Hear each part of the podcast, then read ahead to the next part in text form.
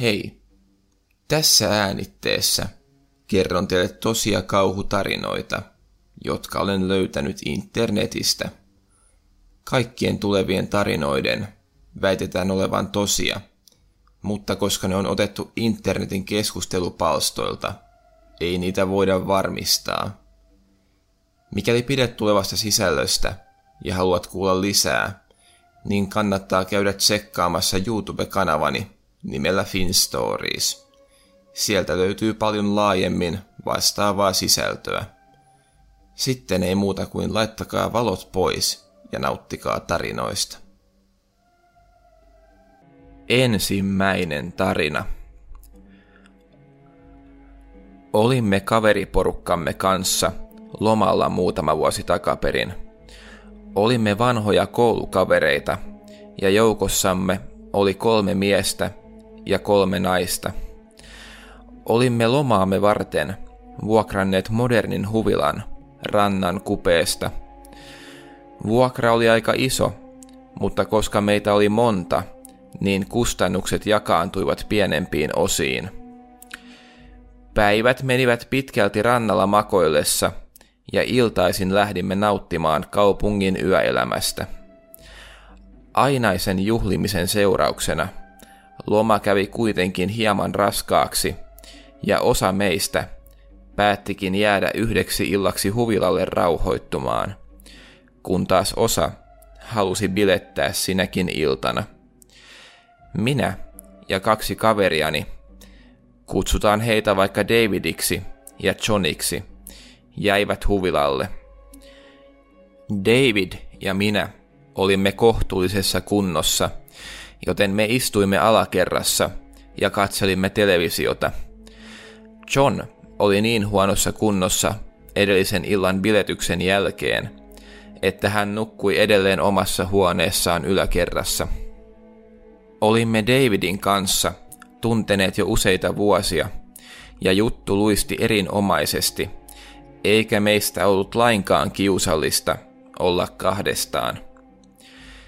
Kesken juttelun ja elokuvan katselun huomasimme terassilla liikettä.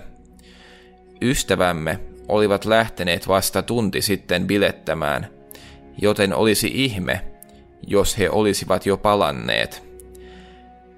David laittoi elokuvasta äänet pois, ja yksissä tuumin nousimme ylös ja lähdimme katsomaan ikkunasta, mitä ulkona olisi. Ikkunasta näkyi, kuinka joku nuori poika, jolla oli huivi kasvoillaan, laittoi meidän terassille jättämiämme uimavaatteita kädessään olevaan muovikassiin. Eli toisin sanoen oli varastamassa niitä. David juoksi nopeasti ovelle, avasi sen lukosta ja huusi pojalle, että hänen pitäisi jättää vaatteemme rauhaan. Poika lähti kuitenkin juoksemaan ja David ampaisi hänen peräänsä. Pian kumpikin katosi kulman taakse. Ulko-ovemme oli jäänyt auki. Ulko-oven lukko oli vanhanaikainen, eikä sitä voinut lyödä kiinni lähtiessään, vaan se piti varta vasten kääntää avaimesta uudestaan lukkoon. Olin juuri menossa sulkemaan ovea, kun huomasin kookkaan miehen ilmestyvän terassin vierestä. Hänellä oli kädessään jokin lyömäesineen tapainen, ja hän syöksyi kohti ulko-oveamme. Ennen kuin edes kunnolla tajusin, mitä oli tapahtumassa, niin huomasin, kuinka ulko-ovi tempaistiin sepposen selälleen. Kiljaisin ja lähdin päätä pahkaa juoksemaan karkuun. Valitettavasti talossa oli vain 1 ovi, ja ikkunoita ei saanut auki niin paljoa, että niistä olisi päässyt ulos. Syöksyin yläkertaan ja sukelsin sänkyni alle. Liki pidätin siellä hengitystäni, kun kuulin askelten lähestyvän. Tunkeutuja oli yläkerran käytävässä. Hän availi huoneiden ovia. Olin tyhmyyttäni mennyt omaan huoneeseeni, joka oli ensimmäisiä huoneita koko yläkerrassa. Pian kuulinkin, kuinka ovi aukesi, ja tunkeutuja alkoi repimään kaappien ovia auki. Sitten näin jalat sänkyni vieressä, ja pian tunkeutuja tarttui minuun. Huusin sen, mikä kurkustani lähti, kun minua vedettiin pois sängyn alta. Silloin toisesta huoneesta kuului huuto. Ilmeisesti John oli herännyt ja halusi, että olisin hiljempaa, kun hän yrittää nukkua. Kun Johnin huuto kuului, niin hyökkäjä jähmettyi paikalleen ja vilkaisi ympärilleen. Ilmeisesti hän oli ajatellut, että vain me kaksi olimme talossa, koska olimme ainoat, jotka katsoivat televisiota. Hyökkääjä lähti juoksemaan kohti ulko-ovea, ja en kuullut hänestä enää. John tuli huoneeseeni, selvästi vihaisen ja huonovointisen näköisenä, mutta en välittänyt tästä, vaan syöksyin häneen kiinni ja rutistin häntä. Pian David palasi takaisin. Hän ei ollut saanut uimavarusteitamme takaisin, vaan pojalla oli ollut selvästi etukäteen mietitty pakoreitti, eikä Davidillä ollut mitään mahdollisuutta saada häntä kiinni. Me kerroimme Davidille, mitä huvilalla oli tapahtunut, ja hän syytti hieman itseään, kun ei ollut tajunnut laittaa ovea perässään lukkoon. Oli kuitenkin selvää, että varkaat tiesivät, miten talomme lukko toimii, joten uskon, ettei Davidin toimintaa voinut tuomita. Loppuloman ajan olimme todella varovaisia ja varmistimme aina, että ovet ja ikkunat olivat lukossa. Emme myöskään enää erkaantuneet, vaan olimme yhdessä joka paikassa. Tämä loma todellakin oli muistutus siitä, että ulkomailla kannattaa olla varovainen. 2. Tarina. Päätimme lähteä perheemme kanssa patikoimaan ja rentoutumaan läheiselle rannikolle. Me kaikki satuimme olemaan yhtä aikaa lomalla. Minä ja veljeni olimme kesälomalla koulusta ja vanhempani olivat vapaalla työstään. Meillä oli tapana tehdä kerran kesässä jokin matka, ja niin tänäkin vuonna. Tuo rannikko oli siitä poikkeuksellinen, että sinne kerääntyi sekä auringon ottajia että patikoijia, koska siellä yhdistyi sekä hiekkaranta että kallioinen metsä. Minua itseäni ei rannalla makoilu kiinnostanut, joten valmistauduin patikoimaan. Keli oli hieman viileä, joten rannalla oli aika vähän väkeä, ja myös lähimaasto vaikutti tyhjältä. Loppuperheeni kuitenkin päätti jäädä rannalle, ja minä lähdin yksin patikoimaan. Olin patikoinut usein ennenkin, ja olin sitä tyyppiä, etten halunnut kulkea normaaleja reittejä. Yleensä valmiit polut olivat sellaisia, että niissä näkyi liikaa merkkejä ihmisistä, ja eläimet karttivat niitä metelin vuoksi. Kuljin siis jo hyvissä ajoin pois polulta, ja lähdin samoamaan koskemattomaan erämaahan. Olin kulkenut muutamia satoja metrejä, ja huomasin jo, että metsä oli paljon tiheämpää ja vaikeakulkuisempaa. Jatkoin siitä huolimatta matkaani. Muutaman kilometrin päästä kuulin ihmetyksekseni ääntä edessäni. En olisi uskonut, että tapaisin ketään näin syvällä metsässä, mutta ilmeisesti joku oli eksynyt tännekin saakka. Olin ihan ilahtunut tästä, sillä vaikka muut patikoijat pitivätkin meteliä, niin oli heidän kanssaan mukava vaihtaa kuulumisia silloin tällöin. Kävelin ääntä kohti, ja pian näinkin kaksi miestä, ja he näkivät minut. Nähdessään minut, he molemmat hiljentyivät, ja katsoivat minua jäätävällä katseella. Huomasin pian, että he olivat melko epätavallisen näköisiä metsässä kulkemiseen. Molemmilla oli sandaalit jalassa, ja lisäksi heillä oli melko hienot vaatteet yllään. Heillä molemmilla oli kädessään lapiot ja joitakin tikkuja ja omituisia muoviin käärittyjä paketteja. Tajusin hyvin nopeasti, että nyt tässä on jotakin hyvin hämärää tekeillä, ja huomasin myös miesten katseista, että nyt ei ollut hyvä hetki eksyä paikalle.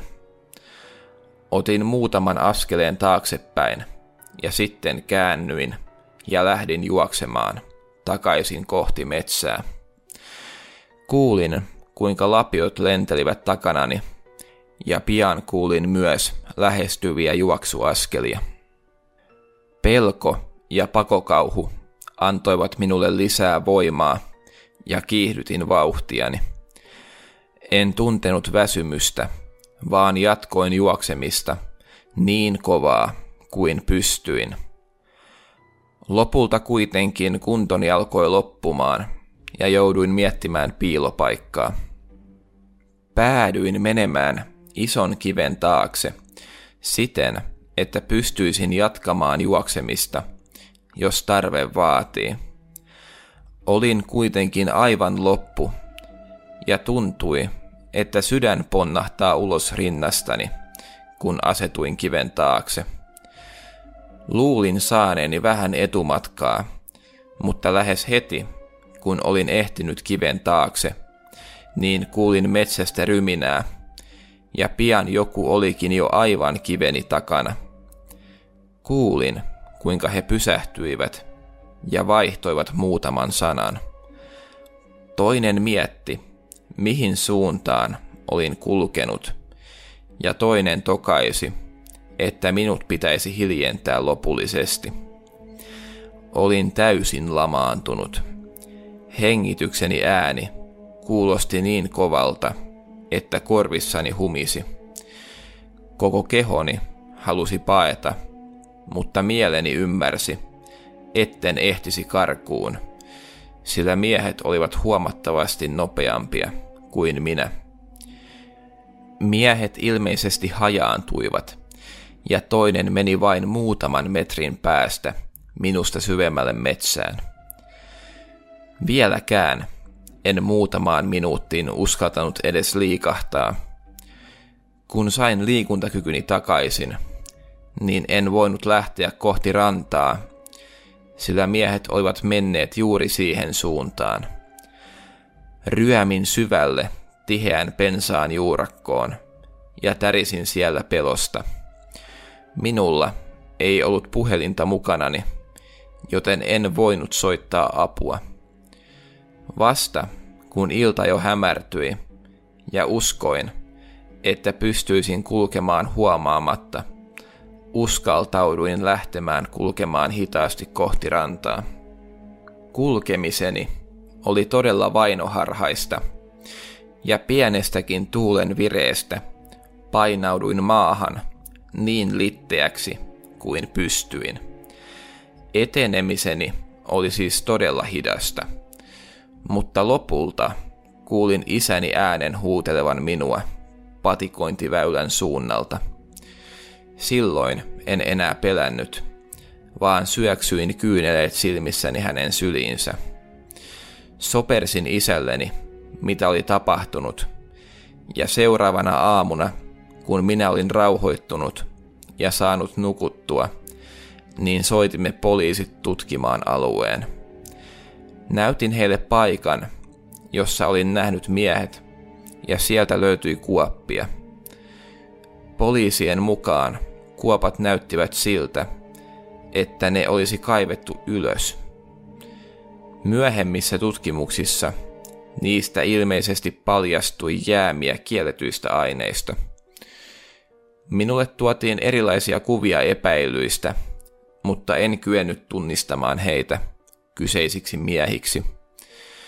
Olin myös salaa onnellinen tästä, sillä en halunnut kohdata näitä miehiä enää ikinä, edes oikeudessa. 3. Tarina. Olimme kaveriemme kanssa 5 vuotta sitten road tripillä, kiertelemässä pitkin läntistä USAta. Olimme nuoria, joten autolla ajaminen tuntui silloin vielä todella siistiltä, ja ajoimme useita satoja kilometrejä päivässä pitkin eri osavaltioita. Auto oli minun omistuksessani, joten minä ajoin luonnollisesti eniten, mutta kaverini tuurasivat minua aina, kun olin väsynyt. Matkamme oli kestänyt jo useita viikkoja, ja reissustamme oli tulossa melko kallis, vaikka yövyimmekin lähinnä halvoissa motelleissa. Olimme jossain Nevadan alueella, kun kaverini muisti, että hänen isovanhempansa asuivat aivan näillä seuduilla, ja he varmasti voisivat majoittaa meidät ilmaiseksi isolle farmilleen. Tämä kuulosti aivan erinomaiselta, sillä minun kokemukseni mukaan isovanhemmat olivat vieraanvaraisia ja saattaisimme saada jopa hieman parempaa ruokaa heidän luotaan. Kaverini alkoi kaivamaan osoitetta esiin puhelimestaan, ja pian hän alkoikin huutelemaan ajo-ohjeita. Matkaa oli muutama 10 kilometriä, mutta se ei ollut paljoa mitään, kun ottaa huomioon, kuinka paljon me päivässä ajoimme. Tie oli pimeä ja mutkainen, ja mitä lähemmäs saavuimme määränpäätämme, niin sitä kapeammaksi se kävi. Sitten huomasin silmäkulmassani jotakin, jonka oletin olevan liikennemerkkejä. Ne olivat pitkiä ja ohuita pylväitä, jotka sojottivat ylös maasta. Ihmettelin, kuinka omituisesti ne oli asetettu vierekkäin, mutta kun katsoin hieman tarkemmin, niin kauhukseni erotin yhdessä niistä kasvot. Ne eivät olleetkaan liikennemerkkejä, vaan lapsia. Minä ajoin, joten huomasin ne luonnollisesti ensimmäisenä, kun taas kaverini eivät olleet huomanneet niitä, vaan jatkoivat jutusteluaan. Lasten kasvoilla oli täysin neutraalit ilmeet, ja ne tuijottivat suoraan autoomme, ja heidän päänsä kääntyi sitä mukaan, mitä autoni heitä lähestyi.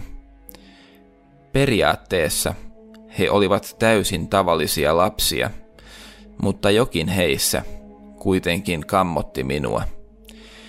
Ilmeisesti kaverinikin huomasivat heidät, sillä puheen sorina katkesi kuin seinään, ja näin taustapeilistäni, kuinka kaverinikin tuijottivat noita lapsia.